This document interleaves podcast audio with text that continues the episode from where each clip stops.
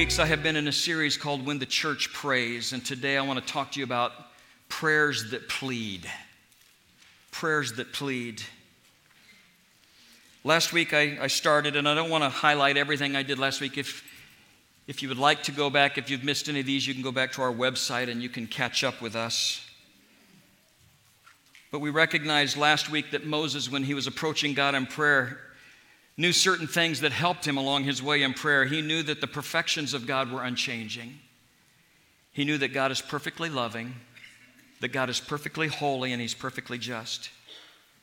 He knew that the purposes of God were unchanging. He knew that the promises of God were unchanging, but he also knew that through his prayer, he was watching the plan of God unfolding. And that we as a church, as we begin to enter in in prayer, and, and we have had a week of prayer, and there have been seasons where people have come in and just walked before the Lord. And last week we talked about what it means to stand in the gap in prayer. We knew that Moses was the mediator between God and the children of Israel. Jonah was the mediator between God and the Ninevites. Jesus is the mediator between God and us. He stood in the gap prayed for us and died for us. And as a result of that, we as spirit filled believers now are walking in a priesthood of believers, and we in turn can pray in desperation as we stand in the gap for those that are lost and ask that God would relent his wrath. And as I said at the conclusion of this service, I'm going to invite the worship team to come back up and we're going to sing that song in the name of Jesus. I heard that on the radio recently and I, I told them, I said, we need to learn this because the power is in the name of Jesus. And we need to learn to sing those promises. But I want to return back to a passage in Exodus and look a little bit closer at the way that Moses understands the unfolding plan of God so that we recognize that our prayers are not meaningless. In fact, Moses knew that God was in control of all things, and he knew that prayer, because of that, because of God knowing all things, does not make prayers meaningless. Instead, he understood that God has ordained prayer by which he can and must each of us participate in the plan of God. Moses knows God's purposes and he believes that God is going to use his prayers to accomplish these purposes. God has chosen in his plan to make prayer a powerful means by which you and I interact with him and effectively shape the course of history. I want, I want to repeat that to you. Listen closely. God has chosen in his plan to make prayer a powerful means by which we interact with Him, effectively changing the course of history. Now, that is not an overstatement. That statement booms throughout Scripture. How do we know? Because people prayed and fire fell from heaven. People prayed and the lame began to walk.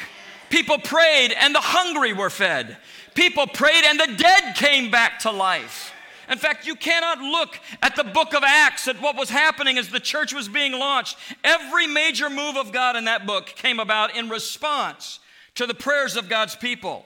It says they gathered together in chapter 1, devoted to prayer. In chapter 2, the Spirit of God pours out on them like flames of fire. They're baptized in the Holy Spirit. 3,000 people are saved. Chapter 3, Peter and John go up to the temple at the time of prayer. And by the beginning of chapter 4, many have heard the word and believed, and the number came to about 5,000. Chapter 6, it says they devoted themselves to prayer. And at the beginning of chapter, in a few verses later, it says that the disciples were multiplying greatly in Jerusalem. At the end of chapter 7, Stephen looks up into heaven and he prays. And right after that, in chapter 8, the church under persecution is scattered. And everywhere they go, they are preaching the word of God. Chapter 9, Paul is saved and connects with Ananias. All of this was within the context of prayer. Same thing in chapter 10. Peter and Cornelius are praying, and the doors open to spread the gospel to all of the nations. Chapter 12, Peter is in jail and the church is praying, and an angel pokes him on the side and leads him outside. Chapter 13, church leaders are worshiping and they are fasting and praying, and the Spirit says to them to set aside Paul and Barnabas for the work which He has called them. And a missionary movement begins that will turn the Roman Empire upside down. Chapter 16, Paul and Silas are in the middle of prison and are praying, and God sends a little earthquake, and the jailer and his family are saved. All of this in the context of God's people praying. I say it again God has not called his church today to watch history, God has called us to shape history through our prayers for the glory of his great name. And we are seeing in the Bible a God who wills to work through willing intercession. We are saying that when we pray, God responds. When we take our God given place and use our God given privilege to participate with Him, what He accomplishes through the church is unbelievably miraculous. It will change our planet. So, God, help us to see that Moses prayed and it had a big effect.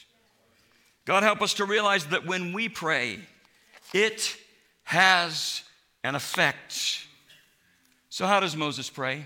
Three things I want to share with you quickly. Number one, Moses pleads for God's mercy upon sinners. In Exodus 32 30, in the New American Standard Bible, it says, And on the next day, Moses said to the people, You yourselves have committed a great sin, and now I am going to the Lord. Perhaps I can make atonement for you and your sin. I want you to notice the basis of Moses praying because he did not approach God and say to him, God, listen, I know that your, your people out there uh, have done something wrong, but it's really not as bad as you think. You know, I know that they may have done something that upset you and they've acted stupid, but Lord, on the basis of their goodness, would you have mercy on them? He did not appeal to God on the basis of their goodness. Here's the challenge for us today in our culture we live in a culture today and we hear this argument all the time. We appeal to God on the basis of the goodness of our own hearts. We begin to think, Lord, I deserve something because of my faithfulness, or Lord, I don't expect that you'll pour out your wrath on this earth because people are basically good, and we appeal to God's mercy on the basis of the goodness of humanity. That is wrong. That is wrong. You see, Moses saw the severity of their sin, and he knows that the wrath of God is exactly what they warrant. And as if we, as God's people, don't understand the difference, we will never be motivated to pray for the lost with the passion that we should. If we think that people deserve something good from God rather than what we really deserve of the wrath of God. So instead of appealing to some apparent goodness of man, Moses appeals to the intrinsic quality of God and says, Oh God, save them for your name's sake. Do this for your glory. Because they don't deserve it, but God, I'm standing and I'm praying a, a pleading prayer that you would not give us what we deserve. But instead, Lord, would you, would you allow the goodness of your heart to show mercy?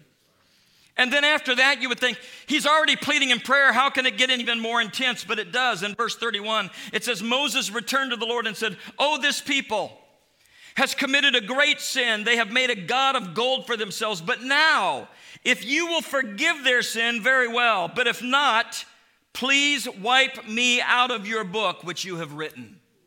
Stop and think about that for a minute. What a prayer. What a statement. We see this again in Paul in Romans chapter 9 when he says, I have great sorrow and unceasing grief in my heart, for I could wish that I myself were accursed, separated from Christ for the sake of my countrymen and my kinsmen according to the flesh. Now, Moses and Paul both knew that according to the purposes and the promises of God, what they were asking for was not possible. But this is what I mean when I'm talking about the role of desperate, pleading prayer on behalf of God's people. That would come to the point of saying, Lord, whatever it takes, whatever it takes to save the lost, whatever it takes to remove your wrath. God, take my own life if necessary, but glorify yourself and exalt your name in the salvation of these souls. That is pleading intense prayer. Brothers and sisters, do we pray this way? Do we plead like this for the salvation of souls around us, our nation, and the world? As we look at the condition of our nation and the condition of our world, are we motivated to plead with God, not on the basis of the goodness of humanity, but on the basis of His loving name, that He would save us? That somehow God would use our pleading to achieve his purposes, to glorify the name of God as the defender of the poor and the deliverer of the slave and the savior of the people. We pray, God, you purchased them, men and women from every tribe and every nation and every tongue. So we plead, God, do whatever it takes. Use my life, my money, my talent, my resources, my connection, God, whatever it takes. We plead for the lost. God, have mercy on sinners. Which leads us to what Moses prays next in Exodus 33 when he pleads for God's presence and power. In verses 1 through 3, he says, Then the Lord said to Moses, Leave this place. You and the people that you brought up out of Egypt must leave it. Go up to the land I promised to give Abraham, Isaac, and Jacob. I said to them that I will give it to your children after you, and I will send an angel ahead of you, and I will drive out the Canaanites, Amorites, Hittites, Perizzites, Hiv- the Hivites, and the Jebusites. Go up to the land that has plenty of milk and honey, but I will not go with you. You are stubborn, and I might destroy you on the way. So God tells Moses, The land is yours. Everything that I've promised is yours. You get all of the natural provision. Everything that the people have been praying for and desiring, I'm giving it all to you. Since they've been crying out as slaves in Egypt, this is what they've wanted. I'm fulfilling my promise. But I'm going to send an angel ahead of you to drive out your enemies because I'm not going with you. In other words, you can have all of my promises and all of my blessings, but you can't have my presence. What would you do if you were in Moses' shoes? And the promises of God, I'm going to give you everything but me. And be careful not to answer too quickly because you and I are tempted in a strangely similar way every day as individuals and certainly as a church culture. And maybe even today as we prepare to lay hands upon people and pray that God brings healing into them. Our temptation is, Lord, I do not desire that my prayers would be reduced to just fulfilling your promises. Because there are times in our lives, honestly, when our prayers are, Lord, you have promised this. I've held this promise in my Bible. I've underlined it. I've always felt it's my promise. Would you just fulfill your promise? And sometimes we are satisfied at that level. Just give me what I want. Just give me what you promised. And we become so satisfied with the blessings of God that we never even recognize that He didn't go with us and that we have missed out on His presence. And we are faced with the choice of having everything that God has promised at the expense of His presence, and we are mighty tempted to lean toward just wanting His blessing. And that's personally. I also represent a corporate setting in our church today. And David Platt states it like this as he talks about church culture. You and I are tempted every day to do the work of God apart from the power and the presence of God in a corporate church setting. We have created a whole host of methods in the church to do ministry today that require little, if any, help from the Holy Spirit of God. We don't have to fast and pray for the church to grow. We have marketing for that. We don't have to pray for crowds to come. We have publicity for that. It is possible it is dangerously possible for you and I to carry on the machinery and activity of the church, and it can be smooth and it can be so successful that we've never even noticed that the Holy Spirit is absent from it. Platt goes on to say if we are not careful, we can mistake the presence of physical bodies in a building for the existence of spiritual life in a church.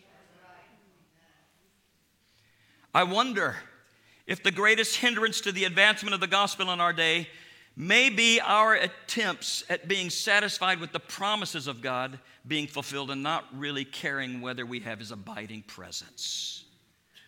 It may be the attempt of God's people to do the work of God apart from the power of God or the Spirit of God is something that we get used to. And we have right up here a mission statement. It says, to be God's people. That's who we are called. Living in God's power, fulfilling God's purposes. We can't leave out the middle part. We can't, we can't live in God's power or fulfill His presence without the power and the presence of the Lord. And we can't reduce our God to only giving us what we want. The greatest hindrance to the gospel may not be the self indulgent immorality of our culture, but the self sufficient mentality of a church that is evident within our prayerlessness. So, what does Moses do when he is faced with the possibility of having all of God's promises and not God's presence?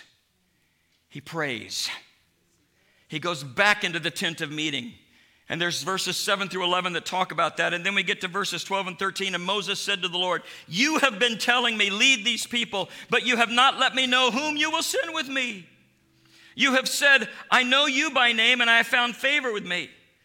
If you are pleased with me, teach me your ways so that I may know you and continue to find favor with you. Remember that this nation is your people. In other words, Moses knows when he is praying that there is an obvious discrepancy between what God is calling him to do and his own resources. Oh, that we would understand that. That what God is calling us to do in our own selves, we are not capable of that.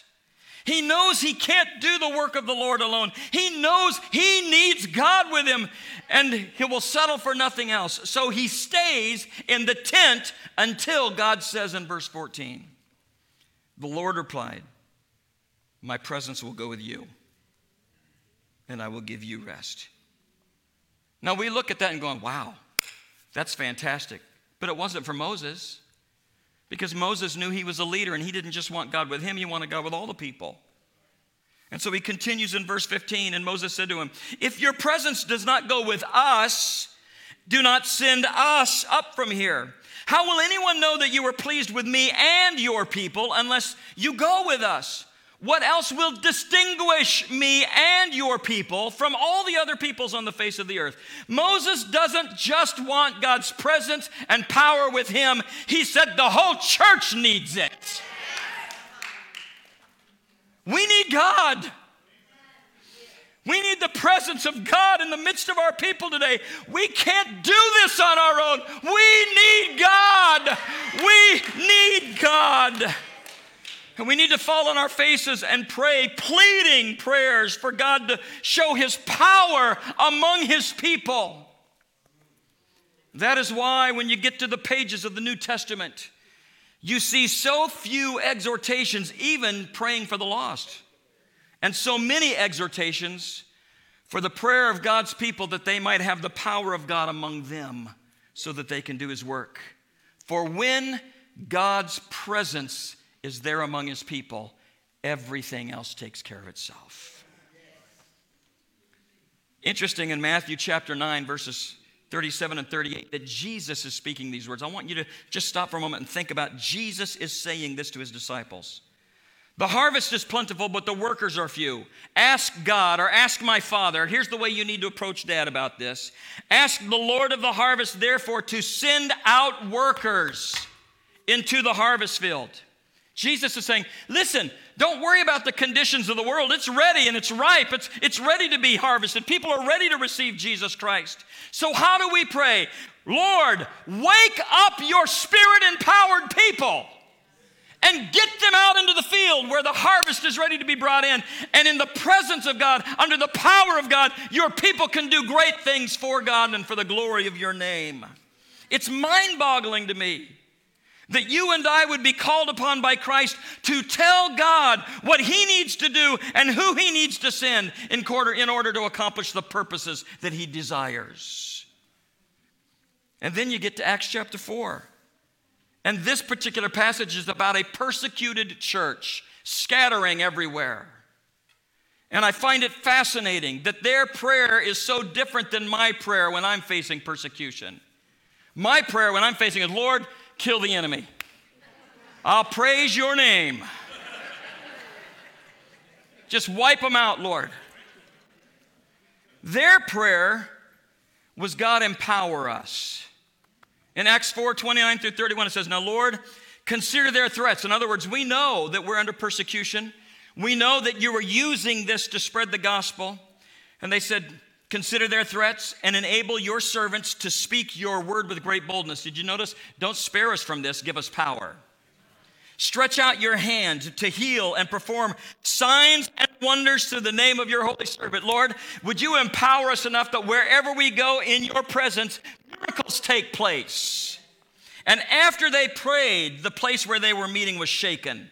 And they were all filled with the Holy Spirit and spoke the word of God with boldness. Oh God, would you wake your American church up today? To quit praying that you'd get us out of all the little difficulties we've got and start praying that you would empower us with the power of the Holy Spirit so that we can live in a world and where you are present, your miracles will take place and your name will be glorified. They pleaded for the presence of God and the power of God to be upon his people. And God answered, and signs and wonders were a natural outflow of his presence among his people. And by the next chapter, multitudes are being added to the kingdom. So, this is how we're going to pray today when we start praying for people to be healed.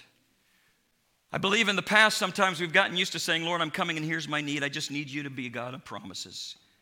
Today, we're going to be praying in the name of Jesus. That the power of God would be evident at work through his people. And because of the presence of the Lord, the natural outflow of that will be signs and wonders that glorify his name, not any of us. Not any of us. Let me repeat that not any of us. It's for the glory of God. So let us not settle for prayerlessness and so settle for powerlessness. But let us plead for God to do in our church and around the world what only God can do. Jonathan Edwards said this Only God can do the work of God. It is His will that when God has something very great to accomplish for His church, it will be preceded by extraordinary prayer of His people. So we plead for God's mercy among sinners. We plead for God's power and presence among His people. And thirdly, Moses pleads for God's glory on the earth. I look at this, I'm going, man, Moses, you were really pushing the envelope there. You've already been bold enough. God relented his wrath on your people. He said he would give them what he promised, and then he promised his presence to go with them. And if I'm Moses, I'm pretty content at this point. As a pastor, I'm going, it's been a good day. Not Moses. Because he says in the Lord said to Moses, I will do the very thing that you have asked because I'm pleased with you and I know you by name. Then Moses said, Okay, then show me your glory. And the Lord said, I will cause all my goodness to pass in front of you, and I will proclaim my name, the Lord, in your presence. I will have mercy on whom I will have mercy, and I will have compassion on whom I will have compassion. But he said, You cannot see my face, for no one may see me and live. Now, I want you to just to think for a moment about the person that was making this request and what they'd already seen. This is a man who got to speak with God in a burning bush, heard the voice of God in a burning bush in the middle of a desert that was not being consumed. This is the man who had a front row seat to the splitting of a sea. This is the man that saw God lead his people with a pillar of cloud by day and a pillar of fire by night. This is the man who struck a rock and water came out of the rock to replenish his people. This is the man who prayed and bread fell out of the sky. This is the man, when everybody else was warned to stay away, he was personally invited by God to climb up the mountain and to commune with God. If anyone had seen the glory of God, it was Moses. He had seen so much, but here's the deal he wanted more. There is something about the glory of God that once you taste it, you have an insatiable desire for more. So Moses prayed and he pleaded for God to show him the fullness of his glory, which cracks me up because God is saying, You don't know what you're asking for. A complete revelation of my glory would annihilate you. So Moses was pleading for that which would obliterate him. What a way to go. But God agrees and says, I'll show you my back, a partial view, which we see in the next chapter as a breathtaking picture of God's faithfulness and his forgiveness and his goodness and his glory. And, folks, this is the end result of our prayer. I want to see his glory. How about you? Worship team, would you please come?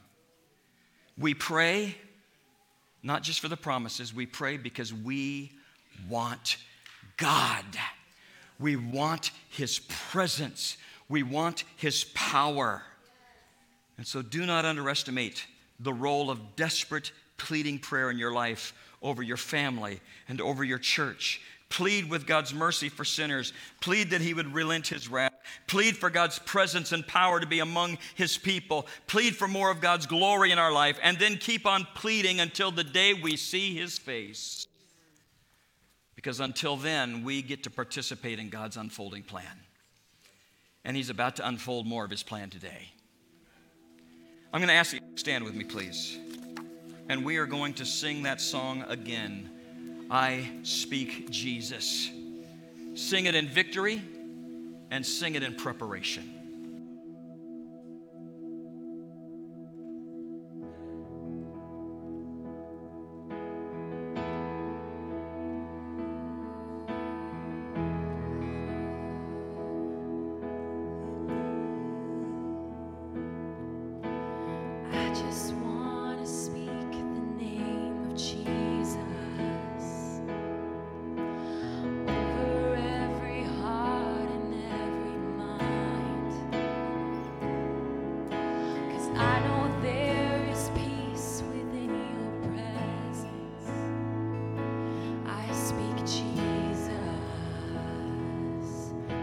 again.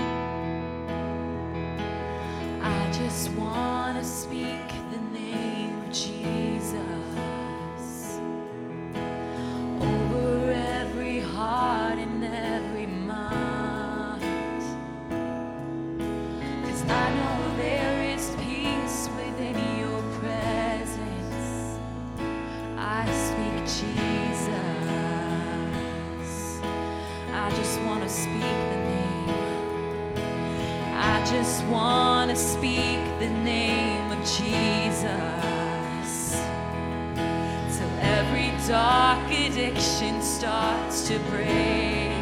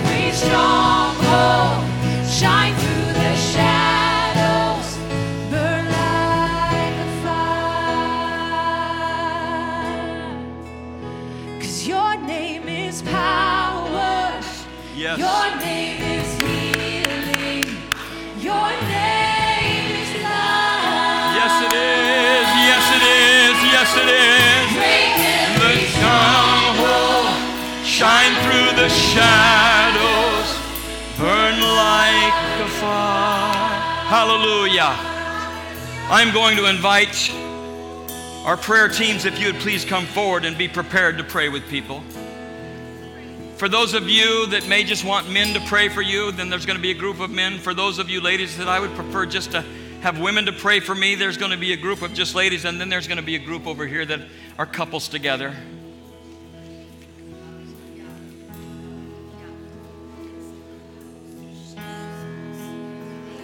We need God. We need God. We have declared it in song. We have received it through the word. And now, with an expectancy in our heart, we're going to respond. The way we're going to do this today is our worship team is going to sing another song, and then there's just going to be some music in the background, and we're going to invite you just to come. There are a lot of people up here. We can handle all the needs you got. Maybe you're here today and your need is not necessarily for healing. Maybe you're here today and say, you know what? I need to be filled with the Holy Spirit. I need to be baptized in the Spirit. I, I need that boldness and that power in order to be a person of God living under the purposes of God. If that's what you need, then there's nobody up here that won't be able to pray with you and lead you into that. If you need a physical touch in your body today, the presence of the Lord is here, and as an outflow of His presence, there's healing. I pray today that we as a church have been stirred. We can't just sit on the sidelines and watch and complain. God wants us in the game in prayer. It's time for us to plead in prayer because we can shape history. So, Father, I pray now in preparation that all of the intercessory prayers that we have prayed over these weeks, the sense of your abiding presence that we feel right now, would you glorify yourself through the power of the name of Jesus touching and healing lives? And Father, we will give you all the glory because it is you that's doing the work. In Jesus' name.